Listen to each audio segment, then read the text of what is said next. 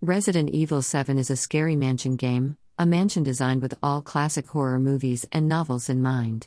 But this is not a ghost story, the horror is resident in all of our minds, not just the minds of the characters in the game. It is the chaos inside everyone that manifests when we snap and lose sanity, madness.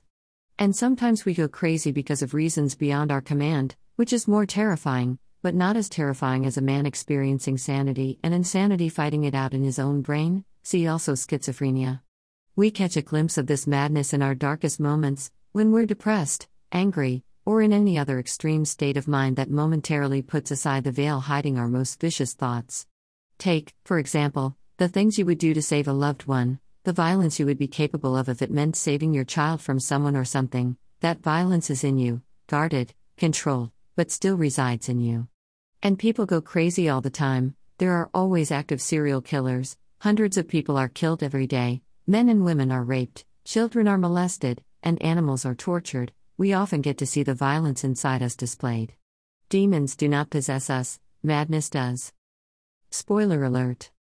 I never really understood the term jump scare until the second encounter with Marguerite. This scare will get you even if you expect it. The place where you fight her, called the greenhouse, is actually somewhat similar to my grandmother's old house, as I remember it from when I was a kid, and certain pieces of furniture definitely looked familiar. It was like playing in an old faded memory of mine but invaded by a monster. What I first noticed about Marguerite was her crotch.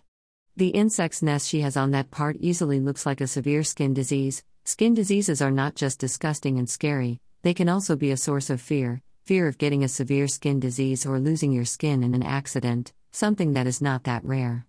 Her engorged crotch also affects her walk, her brilliantly animated walk. Despite her monstrous shape and extended arms, Marguerite's walk, when upright, is still reminiscent of the way some old people move, humanizing her just enough to not turn into a forgettable deformed creature. Once you have taken in Marguerite the almost human, she gets on all fours and takes arachnophobia to new grounds, ushering in madness. You find yourself up against an insane, old woman with a severe skin disease scaling walls like a spider.